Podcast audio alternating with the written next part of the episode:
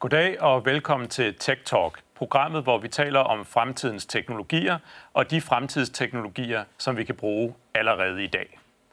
I dette første afsnit, jamen der har jeg min medvært Bent øh, med i studiet. Og Bent, vil du sige lidt om, hvad er det for et program, vi skal lave i dag? Det vil jeg gerne. Vi taler i dag om de forskellige teknologier, som den her programserie kommer til at handle om.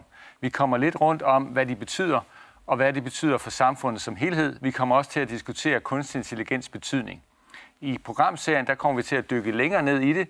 Vi tager forretningsledere ind, og vi tager forskere ind og debatterer de forskellige teknologier med dem. Det kommer til at blive rigtig spændende. Tak skal du have, Bent.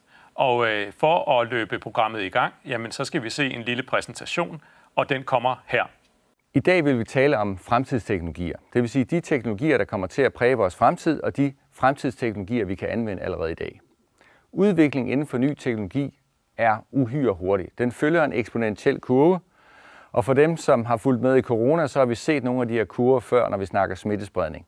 Og det vil altså sige, at hvis der er en, der bliver smittet i dag, og to i morgen, og det dobbelte i overmorgen, jamen hvor lang tid tager det så, før hele befolkningen er smittet? Og det tager utrolig kort tid. Hvis halvdelen af befolkningen så er smittet i løbet af syvogtyve dage, så vil hele befolkningen være smittet i løbet af otteogtyve dage. Så altså blot en dag senere, så er hele befolkningen smittet. Og det er det, der sker inden for øh, teknologi, og det betyder altså, at nu, her omkring tyve tyve, jamen der vi, har vi indhentet processeringskraften hos et insekt. Og det vi kommer til at gøre i løbet af få år, det er, at vi indhenter processeringskraften hos en mus. Og når vi så kigger lidt frem omkring tyve fyrre, tyve femogtredive deromkring, jamen der er vi på det niveau, som et menneske er i stand til at processere. Og så skal vi ikke gå særlig langt længere frem, omkring måske tyve halvfjerds, tyve firs, jamen så er vi i stand til at processere så meget, at det svarer til hele menneskehedens evne til at tænke. Og det skaber altså en mulighed for, at vi kan anvende intelligens på et helt, helt andet plan, end nogensinde set før. Noget, der aldrig har været til stede i verdenshistorien. Og allerede nu er det sådan, at mange af de her teknologier inden for særlige felter er mere intelligente, end vi er. Vi kender alle, at, at hvis vi skal spille super godt skak, jamen, så skal vi ikke henvende os til, til verdensmesterne i skak. Nej, så skal vi bruge en, en skakcomputer. Og tilsvarende gælder det også for andre ting. Vi anvender lommeregnere, vi anvender alle mulige former for, for, for teknik, som er hurtigere og bedre til at gøre ting, end vi selv er. Og det er den udvikling, der accelererer voldsomt. Hvis vi ser på de forskellige teknologier, som vi kommer til at gennemgå, så er det grundlæggende de her. For det første så er det kontorrobotter, det vil altså sige robotter, hvor vi kan sætte dem til at lave administrativt arbejde. Så er det samtalebaseret kunstig intelligens, det der, hvor vi kan tale med dem frem og tilbage, vi kan også chatte med dem. Så er det avatar. Og Avatar har den særlige ting, at ikke alene kan vi tale, og, og vi kan tekste med dem, men de kan også se os, og de kan give os udtryk tilbage. Og så er der det, som hedder maskinlæring, som egentlig kan sammenlignes med vores frontallapper, som egentlig er evnen til at forstå sammenhænge og opnå erfaring i noget. Derudover så taler vi om, om, om det at kunne genkende noget, det at kunne se noget, altså hvor vi bruger øjnene, og det kan være sådan noget som, at vi kan at man kan se på et stykke papir og så genkende, hvad det er. Det kan også være virtual reality, hvor vi skaber en ny virkelighed ved at tage briller og hørebøffer på. Og det kan være augmented reality, hvor vi placerer et objekt, som er digitalt, ind i virkeligheden. Så hvis man for eksempel skal trace en pakke på PostNord, så kan man faktisk gå ind og klikke, og så kan man se, hvor stor er den her pakke i forhold til en stol i sit eget køkken. I kan prøve det derude. Og så er der til sidst omkring sensorer, altså sensorteknologi, som muliggør, at jeg kan måle, hvor meget noget vejer, hvor hurtigt det bevæger sig, hvor højt det er, hvor fugtigt det er. Og for den sags skyld, hvis man har øh, sådan nogle devices på sig, som her, hvad er det for en puls, som jeg har lige nu, og hvor meget bevæger jeg mig? Får jeg nu de her ti tusind skridt om dagen, som jeg skal have? Så det er de teknologier, vi, vi kommer til at gennemgå. Og man kan sige, omkring kontorrobotterne, det er altså ikke fysiske robotter, der, der ligesom øh, bevæger sig rundt. Nej, det er et stykke software, og det software, det er så i stand til at arbejde på samme måde, som vi egentlig selv gør. Så det vil sige, hvis jeg sidder til daglig og, og taster bilag ind, for eksempel, jamen så kan vi fortælle den, hvordan du skal gøre. Du skal gå herop med musen, og så skal du trykke her på beløb, og så skal du taste beløbet ind. Så skal du gå herned, og så skal du trykke på kunden, og så skal du trykke enter. Og hvis du mangler den her information, så skal du sende en mail, og der skal stå det og det.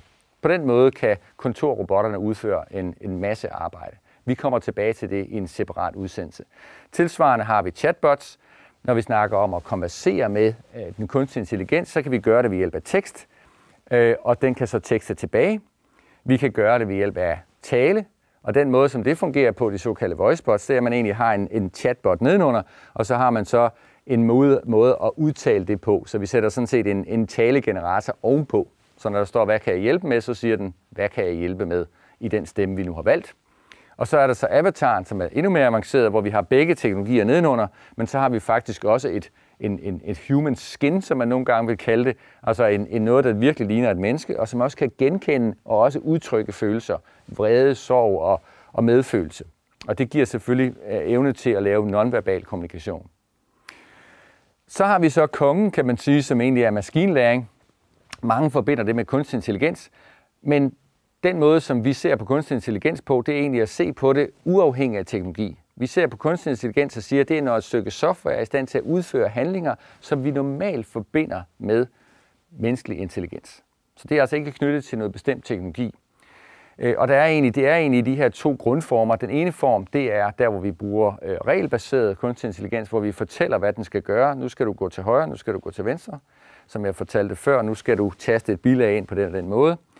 Hvis regelsætten er komplekse, så, så kan det også bestå i, at man så kan lave ret avancerede ting. Du kan putte hele regelsættet for, hvordan du laver E U-landbrugsstøtte ind i sådan en, i sådan en regelsæt, og så vil den altså kunne fortælle dig, hvor meget du vil kunne få osv.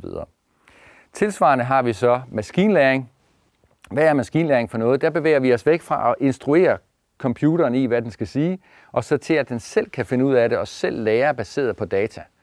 Og dermed så bliver det ikke altid nøjagtigt. Så det kan for eksempel bruges til at finde ud af, er der øh, måske en kræftknude i et bryst, ringer den her person om et hjerteanfald og lignende, og så vil den være ikke hundrede procent sikker, men det smarte er, at den kan blive endnu mere sikker, end vi er, og endnu hurtigere, end vi er som mennesker.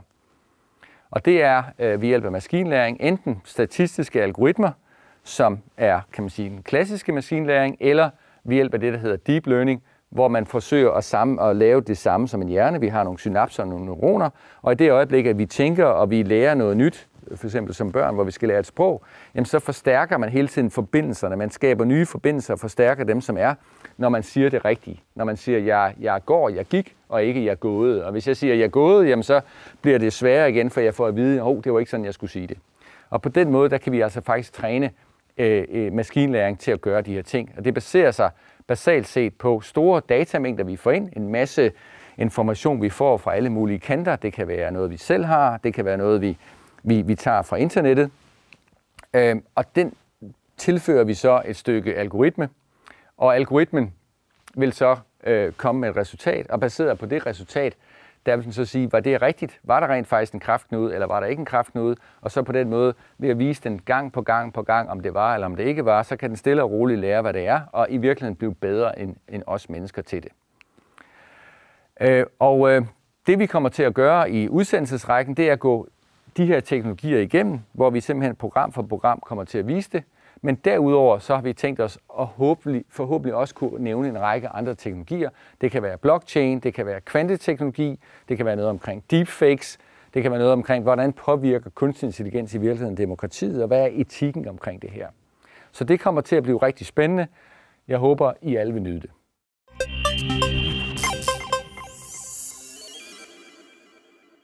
Der så vi en, en kort introduktion til de teknologier, som kommer til at forme meget af fremtiden. Men nu synes jeg, at vi skal, vi skal diskutere dem yderligere. Så Bent, jeg vil gerne starte med at spørge dig, hvorfor er der overhovedet behov for et program som Tech Talk? Jamen, der er et stærkt behov for et program som Tech Talk, fordi det, der sker lige nu, det er, at vi kommer på vej ind i det, der hedder Second Machine Age. Der er nogen, der taler om den fjerde industrielle revolution. Det synes jeg er en underdrivelse af betydningen af det, vi kigger ind i. Det er sådan, at indtil videre, der har alle problemer været løst af mennesker, så lykkes det os at bruge redskaber. Så har vi så brugt redskaber i utrolig lang tid, altså faktisk måske ti tusind år. Nu sker der så det, at vi kan begynde at lave et redskab, som i sig selv kan lave redskaber, og som i sig selv kan tænke. Og det er en ekstremt vigtig ny ting. Det kommer til at påvirke samfundet meget, meget klart i fremtiden. Alright. Og, og jeg kan måske sige, at fra mit perspektiv, jamen, så handler det også om, jamen der er en masse nye teknologier, som er omkring os. Vi ser det alt lige fra ens brødrester næsten til, til ens robotstøvsuger, til ens, så jeg har sågar en, en tandbørste, der er indbygget kunstig intelligens. Og man kan sige, når teknologien på den måde hele tiden er omkring os, jamen så, så giver det mening at have en, en god forståelse af den. Ja, altså man kan jo sige, når, når først A I og kunstig intelligens bliver indbygget i ens tandbørste, så ved man, at der er ved at ske noget, ikke? Så er der ved at ske noget. Men man kan sige, for dit vedkommende, Michael, altså du, du er jo render rundt som, som en guru, en tech-guru og vejleder virksomheder. Nu snakker du om, hvad vi kan se som forbrugere, men hvad, hvad, det, hvad sker der hos virksomhederne? Jamen, øh, jeg synes, vi ser virksomheder bruge den, de her nye teknologier, hele A I-suiten, øh, faktisk på tværs af hele virksomheden. Og det kan være alt fra i H R, hvor man kan bruge A I til at sikre, at de jobopslag, man skriver, at de ikke er forrettet mod et, et køn eller et andet, øh, til, i, øh, til i, der, hvor man kontakt, har kontakt med brugerne eller kunderne, og automatisk kan læse og, og skrive e-mails øh, til logistikken, hvor man laver automatisk øh, ruteplanlægning. Mm. Så det er egentlig på tværs af, af hele virksomheden, at det, giver, at det giver mening at bruge kunstig intelligens. Det er helt rigtigt, og, og fra en teknologisk synsvinkel, og nu er jeg jo sådan en gammel uh, computer scientist, uh, så er det jo sådan, at hvordan får du så det til at ske? Altså, hvordan får du reelt det, at man kan finde ud af, hvordan det skal passe med logistikken? Hvordan får du uh, får, får hjælp til at føre nogle samtaler ved hjælp af kunstig intelligens, for eksempel? Hvordan sker det? Jamen, det sker ved hjælp af de her teknologier. Kontorrobotter, som vi kommer til at komme ind på, og som I så her i indledningen, chatbots, som man så kan tale med, machine learning, som simpelthen er der, hvor den egentlige intelligens, kan man sige, kan blive skabt. Det er de teknologier, som, som vi ser mere og mere komme ind i virksomhederne. Og hvordan har udviklingen været over tid? Det har jo været en, en relativt lang udvikling, for i virkeligheden, hvis man kigger på selve teknologierne, så hvis, hvis du går tilbage, jamen, så, så mange af dem var egentlig opfundet. Og, og, og jeg sad selv der for rigtig mange år siden og var meget begejstret over, at nu havde vi et neuralt netværk, vi kunne anvende til noget, som ligesom er, er kongen inden for machine learning. Altså hvor man i den grad ikke behøver at programmere noget, men den selv kan finde mønstre, ligesom vi, vi gør med vores hjerne. Det er også derfor, det hedder neuralt netværk. Men, men problemet var bare, at vi kunne ikke håndtere store datamængder. Vi var ikke i stand til at, at, at håndtere, hvordan, hvad der skete, når man så forsøgte at tilgå de samme data samtidig. Og på den måde, så gik det hele lidt i lok. Oveni, så havde vi så heller ikke computerkraften. Så bortset fra det, så var alt egentlig fint. Altså, det der er sket nu her inden for de sidste, jeg vil sige ti år særligt, der er det virkelig gået stærkt. Startende med, at man virksomhederne begyndte at bruge robotter, kontorrobotter, og så så man så machine learning komme rigtig stærkt ind fra de store virksomheder. Præcist. Og jeg synes også, man kan sige der med, at den, den ændring, som vi har set, det er, at det er blevet meget, meget lettere at lave de her kunstige intelligenser, om man, om man så må sige. Så alt lige fra kontorrobotter, som, som, før kan, eller som kan lave nogle ting, udføre nogle arbejdsopgaver, som før tog lang tid egentlig at programmere op. Øh, I dag så kan mange mennesker gøre det hurtigt. Ja. Men kan du prøve at sætte et par ord på, jamen, hvordan er, hvad er forskellen fra altså, traditionel software og så over til kunstig intelligens? Ja, altså i, i traditionel software, der er det, man gør, det er, at man, man sætter sig ned, og så finder man ud af, hvad er det for et, hvad er det for et område, som vi skal til at lave et program for. Og så definerer man egentlig det sådan forholdsvis nøje, og så kommer man i gang med at programmere. Og uanset om man så gør det, kan man sige, på den gamle måde, hvor man bruger lang tid på analyse og lang tid på design, eller på den nye, hvor man egentlig går i gang og laver det mere iterativt, så skal man stadigvæk igennem de samme steps. Så en hel del programmering og rigtig meget test, og så kører man frem og tilbage på det. Men når vi taler om, om, om A I, så når vi taler om machine learning, jamen, så er jeg ikke inde og beskrive meget nøjagtigt, hvad det egentlig er, som er måden at finde ud af det her på. For eksempel, når du snakker om din tandbørste, hvis du har A I i tandbørsten, jamen så fortæller du den ikke, hvordan den skal finde ud af det her. Den, den har fået en algoritme, hvor den er blevet trænet i at finde ud af, nå, okay, det er åbenbart den bagerste molar, som du træner, som du, øh, som du børster lige nu. Ja. Og det ved den selv. Der er ikke nogen, der har programmeret den til det. Og, og det, er jo en, det er jo en kæmpe forskel. En anden stor forskel, det er, at du faktisk kan lave ting helt ned på mikroplanet. Altså det øjeblik, at jeg har behov for en, en dims, som kan noget bestemt. Jeg har egentlig bare behov for, at jeg sidder til daglig og har nogle Excel-ark, jeg sidder og, og sætter sammen. Jamen så kan jeg meget hurtigt ved hjælp af en kontorrobot få det til at ske. Hvis jeg derimod skal ned i I T-afdelingen og bede dem om at lave det der program, jamen så kommer det til at tage lang tid, fordi det er en helt anden proces, de skal igennem. Med, med kunstig intelligens og, og de typer af programmer, der er omkring det, der kan jeg typisk hele tiden se, hvad er det egentlig, den laver. Og så også som almindelig bruger, der kan se, nå okay, nu trykker den der, så trykker den der, så trykker den der. Hov, den har vist glemt lige at tjekke, om, øh, om kunden er i Ribers. Det kan jeg simpelthen se. Hvorimod, at når jeg programmerer, så kan jeg ikke se det. Så kommer der bare noget ud, og så håber jeg så, at den, den har tjekket Ribers. Så, så det, er en, det, er en, det er en anden verden, vi er i der, med, med, med små og agile ting, som til gengæld i de visse tilfælde slet ikke skal programmeres. Hvor det, vi tidligere har kigget på, det er altså nogle, nogle, nogle programmeringsprojekter, som altid har en vis størrelse, og som så selvfølgelig også kan være enorme. Men det, giver, det, det er, en, det er en, en tredje måde at lave ting på. Vi har mennesker, vi har I T og vi har A I.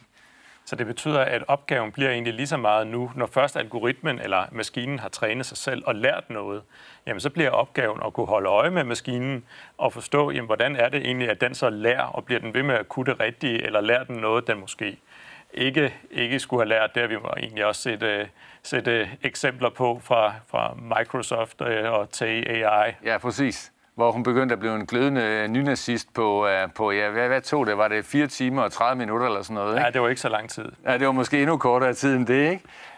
Uh, og, og, men men, men, men du, er jo, du er jo selv sådan en, en, en, en kraftig fortaler for det. Altså, udover at, uh, udover at du arbejder de der sædvanlige halvfjerds til firs timer som, som rådgiver, så har du også en N G O, altså inden for, inden for det her område. Altså, kunne du sige lidt om, om det? Ja, det kan jeg, det kan jeg bestemt.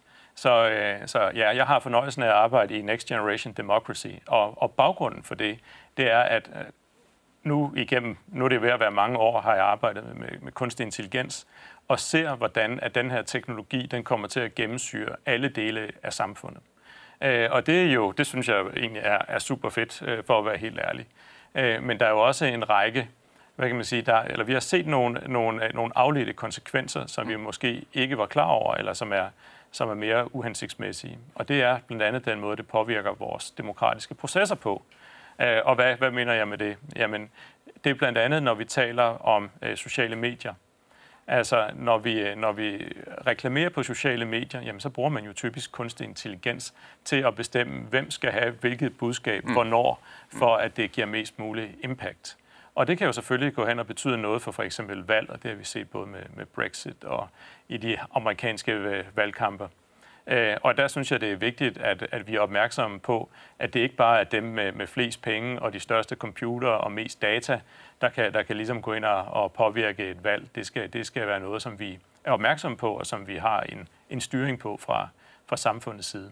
Ja, altså, man kan jo sige, at Vestager er jo i hvert fald kommet på banen øh, ret kraftigt, og her, øh, her for nylig kom hun jo ud igen med, med nogle nye reguleringer omkring A I, og faktisk visse typer af, af A I, som hun, som hun så synes, at man ikke øh, skal bruge længere.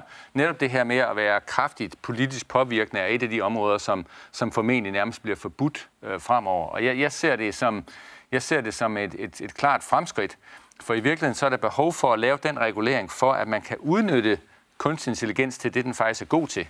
I stedet for, at man med det samme, at man tænker, at vi kan hjælpe, vi kan hjælpe folk med at finde det produkt, de gerne vil have. Så fordi, at det også betyder, at du kan hjælpe en person til at finde det parti, som, som, som en eller anden interessant organisation gerne vil have, jamen så kan man pludselig hverken bruge A I til det ene eller det andet. Og det er jo klart, at vi skal kunne bruge det til det gode, og så skal vi være bedre til at sikre, at der er en regulering af det, af det dårlige. Og derfor kommer vi også til at have et program om det selvfølgelig. Altså ligesom vi har programmer om, om robotterne og kontorrobotterne, jamen så er der også et program om A I og demokrati, som vi kommer til at se frem til. Præcist. Og der kommer vi måske også til at snakke lidt om en, en anden problemstilling, som er, som er interessant, og det er sådan, hvad kan man sige, den, den geografiske tilgang til kunstig intelligens. Øhm, og, øh, og der kan jeg måske sige lidt om, jamen i Europa, øh, der er vi jo sådan en lidt, der tager vi en, en lidt mere styret tilgang til det. Hvor, hvor der er blevet lavet noget, noget lovgivning, der kom noget så sent som i, i sidste uge, og vi har G D P R-lovgivning med videre, hvor vi ligesom prøver at passe på borgerne og sikre, at, at vores data den, øh, bliver brugt til at hjælpe os og ikke bliver brugt imod os. Mm. Men i de andre øh, ja. verdensdele, vil du måske prøve ja, der, at sætte der, kører, der kører det jo, kan man sige. Det er jo sådan lidt på forskellige måder, ikke? Fordi hvor, hvor man ligesom har lukket lidt ned for virksomhederne, og hvor man har en ret kraftig sådan, statsting, som, men som ikke i sig selv laver noget. Det er mere regulering end at lave noget. Så har man jo en situation i U S A, hvor virksomheden, der er der fuld gang i den, der er sådan lidt Wild West over det, de kan, og staten har ikke så meget at skulle have sagt. Og omvendt, hvis du tager Kina, der er virksomhederne, der bliver faktisk holdt i relativt øh, stram snor. Så så vi Jack Ma, øh, her fra, fra Alibaba, som nærmest, øh, nærmest forsvandt jo fra jordens overflade. Øh, men, men samtidig så er staten jo virkelig på banen, og, og de kører måske lidt mere Wild West, vil vi sige, fra vores synsvinkel.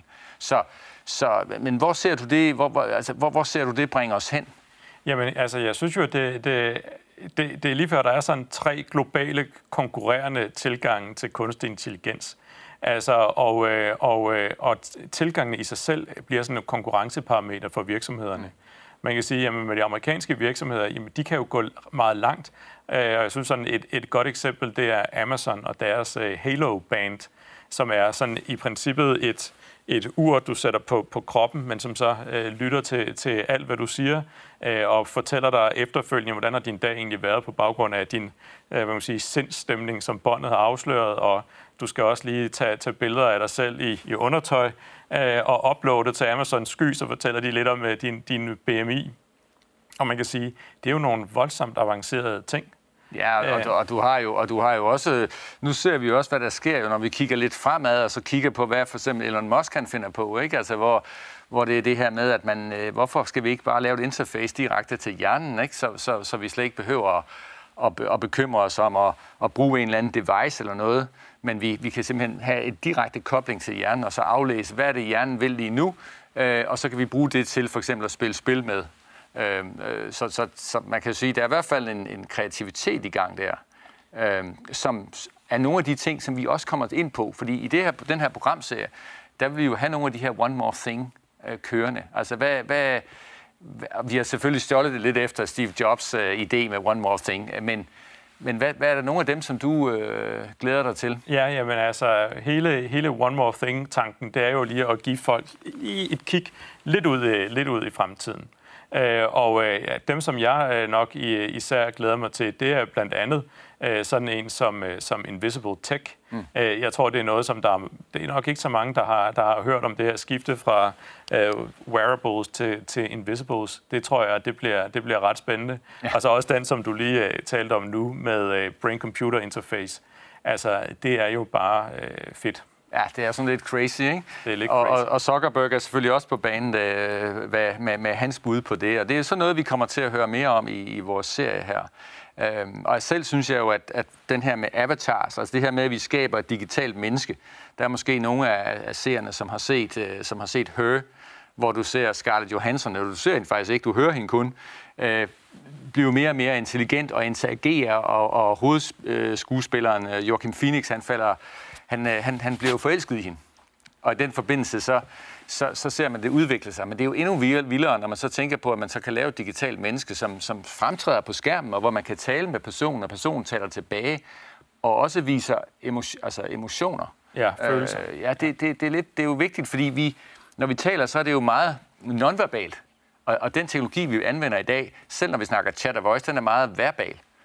Og nonverbale kommunikation, den ved vi jo er super vigtig. Ja, så vi kommer egentlig tilbage til, altså så den udvikling, der har været, vi startede med, med tekst og, og, og skrive, og så med touch, og nu kommer vi egentlig tilbage til den originale måde at kommunikere på, men det er bare med en maskine i stedet for. Ja, præcis. Og det er det, når man kigger fremad. Altså, hvordan, hvordan ser du fremtiden, sådan, hvis vi sådan tager det der view? Fordi det er jo noget af det, vi her i programserien kommer til at, at tale en del om.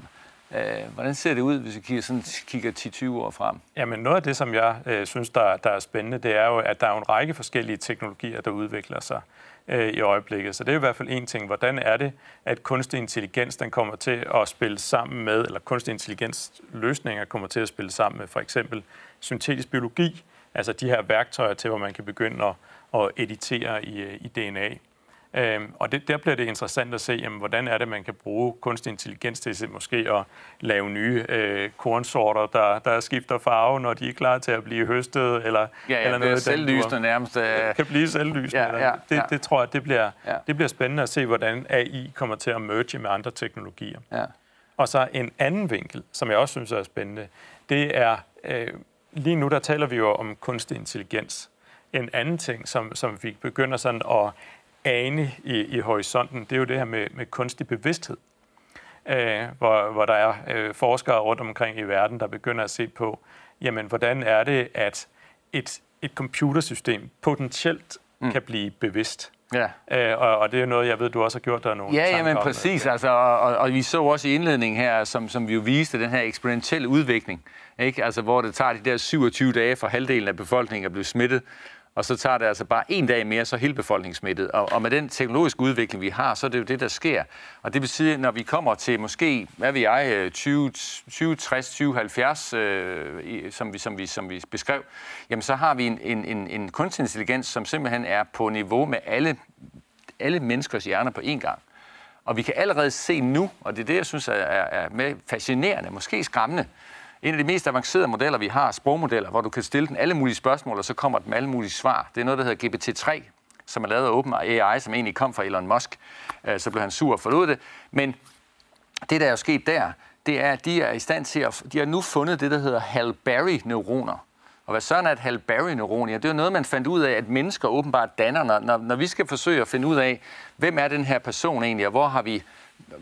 Hvilken relation har vi? Så uanset om vi hører om personen, om vi ser personen, om det er noget, vi ser i tekst, jamen så, så dannes der altså nogle neuroner til det formål, som forskerne så har kaldt Hail-Berry, fordi det har været hende, som de i første omgang kørte nogle forsøg med, at man kunne genkende i forskellige sammenhænge. Ja.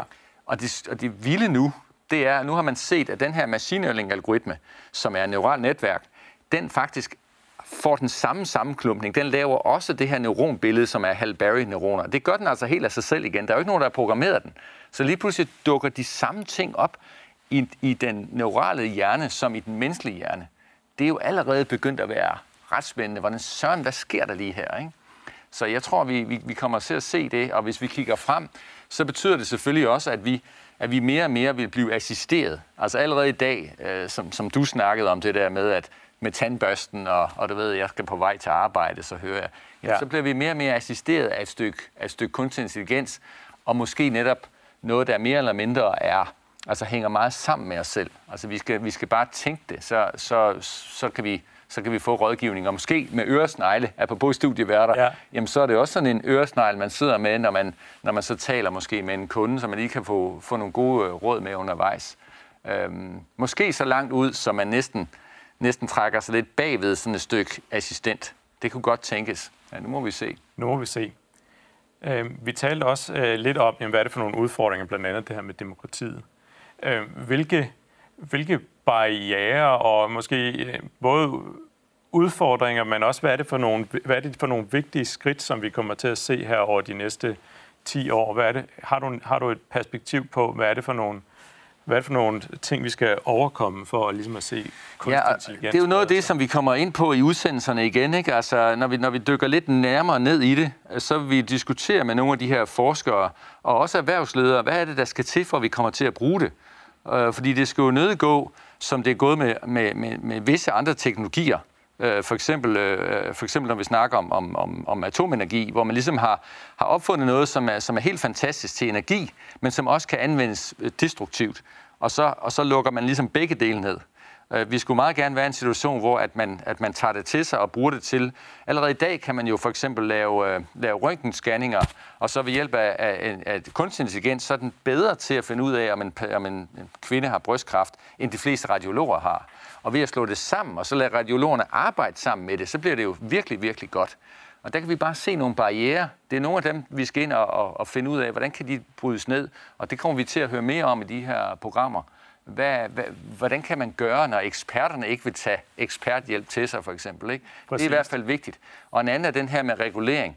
Altså, at man ikke tror med det samme, at øh, etik og, og dataetik, det handler udelukkende om at, at undgå det onde. Altså, vi skal undgå, at der er en person, som bliver udpeget som en, der har behov for hjælp.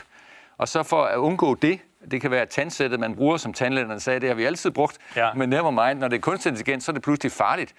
At man, så, at man så siger, at i stedet for, at vi undgår at hjælpe den, som har behov for hjælp, fordi vi er bange for at komme til at hjælpe en, der ikke havde behov, så skal vi også så skal vi tænke, nej, det er en etisk fordring. Da vi har, når vi kan hjælpe, så lad os da, så lad os da hjælpe. Og det, det, det, det er den der, den der fine balance, som, som bliver en af de udfordringer, vi skal, vi skal igennem. Og vi kommer til at høre meget om det, tror jeg, her i, i, vores, i vores programserie. Det samme gælder jo automatisering, for eksempel, ikke? Jeg ved ikke, hvad, hvad er dit syn på det? Jamen, altså, jeg synes jo, altså, personligt synes jeg, at der er jo nogle fantastiske fordele i automatisering. Altså, vi kommer til at se, hvordan at computere, de kan gøre nogle, mange af de ting, som vi faktisk øh, kan gøre som mennesker, næsten bliver, når vi sætter de her forskellige teknologier sammen, så bliver det næsten sådan en, en digital øh, kollega, mm. som, vi, som vi kommer til at introducere. Vi ser, hvordan at den kan, maskinen kan udføre arbejdsopgaver, ligesom vi selv gør, skrive og dragge og droppe og øh, klikke og, og, og whatnot, fuldstændig ligesom øh, vi selv vil gøre, men den kan gøre det øh, hurtigere og kan gøre det rigtigt, øh, om man så må sige, bliver ikke træt og begår, begår fejl, ligesom, øh, ligesom vi selv vil gøre. Så på den måde, så tror jeg egentlig, at, at vi er, jeg synes allerede, vi kan se, at vi er i gang med en udvikling, der ligesom, der ligesom egentlig et eller andet sted bare er startet. Og jeg kunne også godt, du siger det her med, at der er sådan en fordring, vi bør gøre det. Ja. Altså i et eller andet sted, så kunne jeg også godt forestille mig, at man på et tidspunkt vil komme til at sige, nå, men jeg vil betjenes ja. af en, af en ja. A I. Ja, jamen, jeg tror, jeg tror, jeg tror nærmest, det bliver en rettighed. Altså netop inden for sådan noget som, som sundhed, ikke? Hvis jeg nu ved, at, at hvis jeg bliver scannet af, af et, et stykke A I, øh, at, at så ved jeg, at den kommer ikke til at lave de her groteske fejl. Den kommer ikke til at overse noget grotesk. Det sker bare ikke. Øh, og, og samtidig så vil den være bedre til at, at finde de ting, der er. Jamen, så vil jeg jo forlange, at jeg også lige får det med, i stedet for, at det kan man sige, kun er et menneske. Det tror jeg på. Og hele automatisering, altså, det kommer vi netop ind på ved det program om kontorrobotter, for eksempel, ikke? Hvor vi får en, en, en god samtale om, om, om hvad, hvad det egentlig betyder, og, og hvad det kan, hvordan det kan anvendes.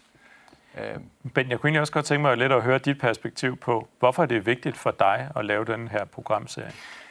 Det er vigtigt, fordi altså, hvis der er noget, som, som, som, som jeg personligt brænder for, øh, så er det jo at, at, at, at komme ud, med, komme ud med, med budskabet om, at der er noget teknologi her, som vi alle sammen kan gøre brug af. Og hvis, vi ikke, hvis, man, ikke, hvis man ikke er klar over det, så sker der altså det, at man, at man slet ikke løser problemet på den måde, man kan. Altså, der var en, en, en, en case, hvor vi i forbindelse med en offentlig virksomhed, for eksempel, hvor, hvor de ligesom skulle holde styr på sådan noget som, hvor mange vindmøller er der øh, stillet op i Danmark, og alle mulige andre ting. Og der kan man sige, at den traditionelle approach er, at du kaster enten et, nogle mennesker efter det, så de kan sidde og, og kigge på, på de her billeder, og så udpege, hov, det var en vindmølle, og det var en vindmølle, og så tælle op. Eller også så kan du forsøge at lave et I T-system og programmere det. Men det er ikke noget, man bare lige programmerer, for det handler jo altså om noget, noget billedgenkendelse og den slags. Men ved at begynde at tænke i, i machine learning og kunstig intelligens, så pludselig så er det, de siger, hey, wait a minute, vi skal da ikke mere have de her mennesker, der sidder og, og møjsommeligt krydser af, om det her det er en vindmølle. Nej, vi kan bruge et stykke machine learning til at lave en image recognition på det her og tælle vindmøller. Og, og, og det samme gælder jo, hvis vi taler om, om offentlige, altså hvis vi taler om skat, hvis vi taler om, hvis vi taler om øh, øh, hjælp til, øh, til rådgivning i det hele taget. Det er nogle emner, som er vigtige at regulere. Det er også det, som Vestager er inde på. Ja. Men samtidig er det altså også nogle emner, der er super vigtige at bruge. For så, ellers så får vi ikke den der personlige behandling, som vi, som vi skal have. Ja, og som vi har, har vendet os til. Og jeg synes næsten, der er også sådan et andet, et andet øh, skifte, det her med, at, at, at vi har vendet os så meget til at blive behandlet personligt. Altså, vi er vant til, at Netflix fuldstændig kender os. Ja. Og ved, jamen det er lige præcis den her film, jeg gerne, jeg gerne vil se. Det skal være Avatar eller et eller andet, de ved, eller Avengers, et eller andet, ja. Den ved lige præcis, hvad, hvad vi gerne vil se. Og vi er lige pludselig blevet vant til, som, som samfund, at, at jeg er øh, unik, og jeg skal lige præcis have en behandling, der passer til mig. Så en ting er den her udvikling, der er sådan en, den teknologiske udvikling, øh, som, gør det, som gør det muligt. Ja. Det andet, det er vel næsten også et, hvad kan man sige, et kulturelt krav, ja, om at få en ny type af service, ja, det er eller, det, der, eller oplevelse. Det, det, jamen netop, og det er det, der er det sjove jo, ikke? Altså, det er lidt sjovt, at man på den ene side vil sige, hvem driver den her udvikling? Jamen, det gør de store selskaber, du ved, det er Amazon, og det er Facebook, og, og de tvinger det her frem, og, og nu, skal, nu skal det hele køre ved hjælp af nogle algoritmer. Ja, men altså, som du selv siger, det er måske lige så meget den anden del, som handler om, at vi alle sammen bliver mere og mere individuelle.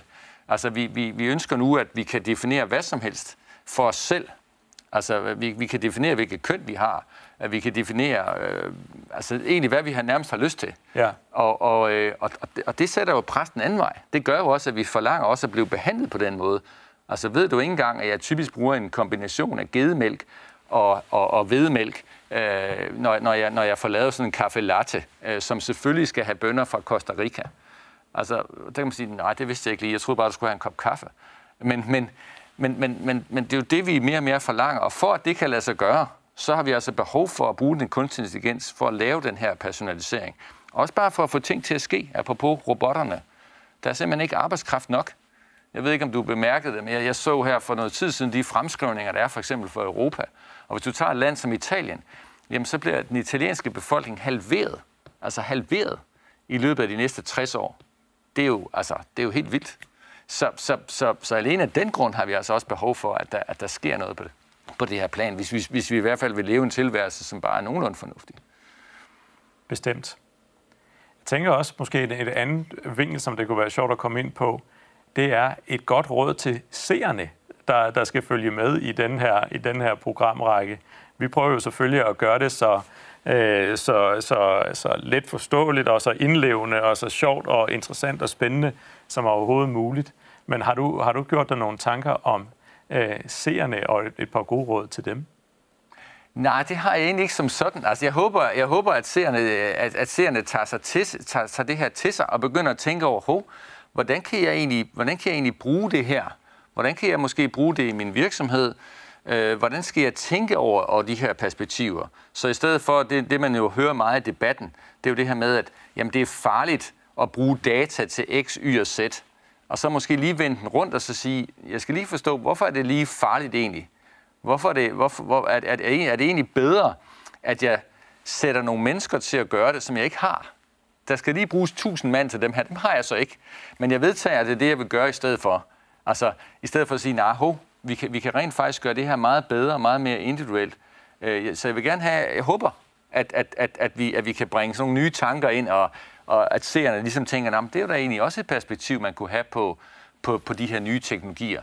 Og så, og, så, og så i det hele taget være nysgerrig, og, og meget gerne, kan man sige, sende, sende spørgsmål ind til os, øh, som, som vi, som vi øh, kan, kan tage op, altså kan man sige offline. Øh, fordi vi vil meget gerne sikre, at vi hele tiden er, at der er en dialog kørende. Men nysgerrighed, tror jeg, var et godt ord. Ja. Men, men jeg ved ikke, hvad du siger. Ja, men, øh, det er næsten øh, snyd, for det. Jeg vil nemlig have sagt nysgerrighed. Nå. Okay. øh, fordi fordi jeg tror nemlig, at det bliver super vigtigt, at vi kommer jo, vi kommer jo omkring en lang række øh, forskellige emner med, med nogle nedslag ned i, nogle, altså, ned i brain-computer interface, for eksempel. Ja. Øhm, og der vil jeg bare næsten opfordre til at håbe, at vi kan være med til at lige præcis øh, gøde jorden for lidt, for lidt øh, nysgerrighed for ude i, de, ude i, i resten af, af, af landet. Ja, og måske, og måske også øh, fordomsfuldhed, ikke? Altså, at man ikke er fordomsfuld, ikke? At man går ligesom ind til det med et åbent sind og siger, om jeg synes egentlig, at, at det her område, altså det at bruge chatbots og sidde og, og, og tekste, du ved, med, med, med en, en rådgiver, som så er en kunstig rådgiver, jamen det bryder jeg mig ikke om eller noget. Altså lige at åbne op, lige åbne sindet, og så siger jeg, okay, måske er det alligevel ikke så tosset. Måske giver det egentlig god mening, at jeg kan gøre det her. Fordi på den måde, så kan, så kan jeg og en hel masse andre få meget, meget bedre hjælp, end de ellers kunne. Og så er der mulighed for at lave en dybere rådgivning for, for de kundeservicemedarbejdere, der for eksempel er. Altså ligesom, ligesom at vende, vende tingene rundt og være sådan åbne. Ja. Altså åbent sind. Ja, så er der måske også en forhåbning om, at den her interaktionen, at vi kan hjælpe med at lette interaktionen med de her teknologier. Så jeg synes, noget af det, der, der er sjovt at se, det er, hvordan at, at for eksempel, når man, når man spiller skak, jamen, så dem, der egentlig spiller bedst skak i dag, jamen, det, er, det er måske to mennesker, der spiller sammen med to komp- skakcomputere, og dermed ligesom spiller, spiller super, super skak, om, om, om man så må sige. Ja. Men det at skulle gå ind og arbejde sammen med de her øh, kunstige intelligenser og de her nye teknologier, og se sig som et, som et hold, ja. øh, i stedet for to øh, forskellige, jamen der, der er måske også et perspektiv, som, som vi kan, hvad kan man sige, både inspirere til, men også hjælpe hinanden til at blive bedre øh, ja. til at have den her ja, så det ikke så det ikke bliver så binært, ikke? Altså hvor det i dag ligesom, okay, hvis jeg Hvis jeg, øh, hvis jeg er ekspert i et område, jeg ved alt om at, om at lave kundefastholdelse eller et eller andet, jamen, jamen så, så er det ligesom sådan her, vi gør det. Og så er der en anden, der siger, at vi kan bruge noget machine learning, jamen så er det det, vi gør. I stedet for at sige, nej, vi, de to perspektiver, vi kan, vi kan befrugte hinanden og lave noget, som er, er endnu federe sammen. Altså den, de debatter, tror jeg også, vi kommer til at høre en del af her i de kommende, i de kommende programmer. Præcist. Alright, så jeg tror med det, så lad os begynde så, så småt at, at runde af for den her første, første session. Jeg synes, vi har fået sagt lidt om, jamen, hvad er det, at programserien kommer til at handle om. Jeg tror i hvert fald, det bliver, det bliver vildt spændende. Det, det synes jeg, vi kan se allerede, allerede nu. Har du en, en sidste øh, kommentar, du, du er knyttet til, til dialogen i den her, den her åbnings, åbningsdebat? Nej, jeg, jeg tænker jo, at, at det er vigtigt, at man er nysgerrig og ser et program, som handler om, om fremtidens teknologier. For det er jo ligesom, det er jo det, som, som former alt, hvad vi kommer til at se going forward. Og så tænker jeg også, at vi jo selvfølgelig netop nu måske skal lægge an til, at der kommer lige one more thing. Det gør der nemlig. Nu kommer der nemlig one more thing. I denne one more thing vil jeg tale om brain-computer interface. For en del år siden, der var der nogen, der måbede lidt, da de så to spillere sidde over for hinanden, og så flyttede en puk mellem sig. Og tilsyneladende brugte de hverken arme eller noget som helst andet. Det eneste, man kunne se, det var, at de havde noget omkring hovedet.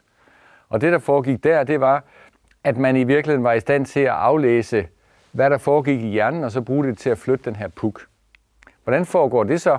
Ja, det foregår ved, at man dels har en, en device omkring hovedet, så aflæser man den hjerneaktivitet, der foregår.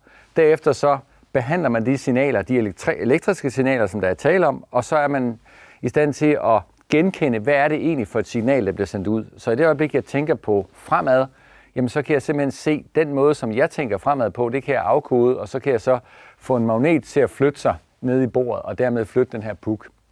Og på den måde kan man så sidde og spille mod hinanden. Så kan man sige, okay, nu kan vi altså udføre ting med bare ved tankens kraft. Er det noget, der kan bruges til noget? Ja, det er det. Naturligvis. Og der er stor forskning omkring det her felt. En af grundene til den her forskning er, er ret intens. Det er jo for at hjælpe folk, som eksempelvis har lammelser, og som ikke er i stand til at bevæge de dele af kroppen, som de ellers burde kunne. Men de kan det ikke, fordi det simpelthen er kottet af. Eksempelvis er de måske lammet fra halsen og ned. Der er forskellige approaches på, hvordan man gør det. Og de sådan to øh, mest fremtrædende, det er egentlig den, som på den ene fløj er præget af Mark Zuckerberg, som jo er ham, som er manden bag Facebook og Instagram. Og den anden er præget af Elon Musk, jo manden bag Tesla og SpaceX og andre spændende ting. Forskellen er, at hvis vi tager Mark Zuckerberg, ja, Mark Zuckerberg har den idé, at vi kan, vi kan anbringe ting udenpå, som i eksemplet med pukken, og så kan vi aflæse øh, de elektriske signaler i hjernen, og på den baggrund, der kan vi så få ting til at ske. Hvor at Elon Musks idé, det er, at vi egentlig indopererer øh, en chip i hjernen. Så Zuckerbergs eksempel, det er eksempelvis, at vi, vi tager et headset på. Han er i forvejen også manden bag Oculus, som er virtual reality set. Og så ved hjælp af det headset, når jeg har headsetet på, så vil jeg bare ved at kunne tænke på at lave et indlæg på Facebook, så vil jeg egentlig kunne sidde der og filosofere over det, og, og simpelthen skrive indlægget. Og også ret i det. Alt sammen bare ved tankens kraft. Jeg behøver ikke engang at bruge mine hænder til noget som helst. Så det er ligesom... Det er, er, er en måde at gøre det på. En lidt mere, måske drastisk måde, det er den, som Elon Musk han står for. Der indopererer man en chip i hjernen, og så træner man så den chip, så den forstår, hvad det er for nogle bevægelser, som fører til hvad. Og, og det, som han har vist for, for ganske nyligt, først så indopererede han det i en gris, så man kunne følge, hvordan grisen gik og snusede rundt, og så kunne man se på den her brain scanning, som foregik hele tiden i chippen, hvad det egentlig var, den, den, den gik og lavede. Og her på det sidste, der har han så været i stand til at vise, at man kan indoperere det i en abes hjerne, og så kan aben, i starten, der træner aben et videospil, hvor den spiller sådan et tennisspil med, med en fidus, der ryger frem og tilbage, og så bruger den hånden til det, så aflæser chippen, hvordan at, at aben bruger hånden. Og det, der så sker nu, det er, at nu cutter man så forbindelsen af til den her device, som han bevæger. Og han tænker stadigvæk de samme ting, når han spiller spillet. Og i starten, der, der bevæger han stadigvæk den her fidus, men den er faktisk koblet af. Fordi allerede før det kommer ud i hånden, der er det jo tænkt. Og når det er tænkt, så kan chippen bevæge den her ting på skærmen. Så nu kan, nu kan den her abe simpelthen spille computerspil på skærmen fuldstændig ved tankens kraft. Det er ret fascinerende og kan selvfølgelig bruges til rigtig mange ting. Og aflæsning af tanker har jo altid været et spændende felt at beskæftige sig med.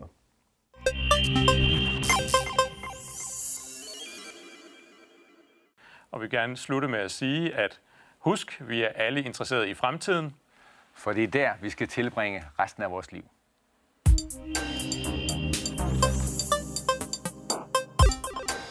liv.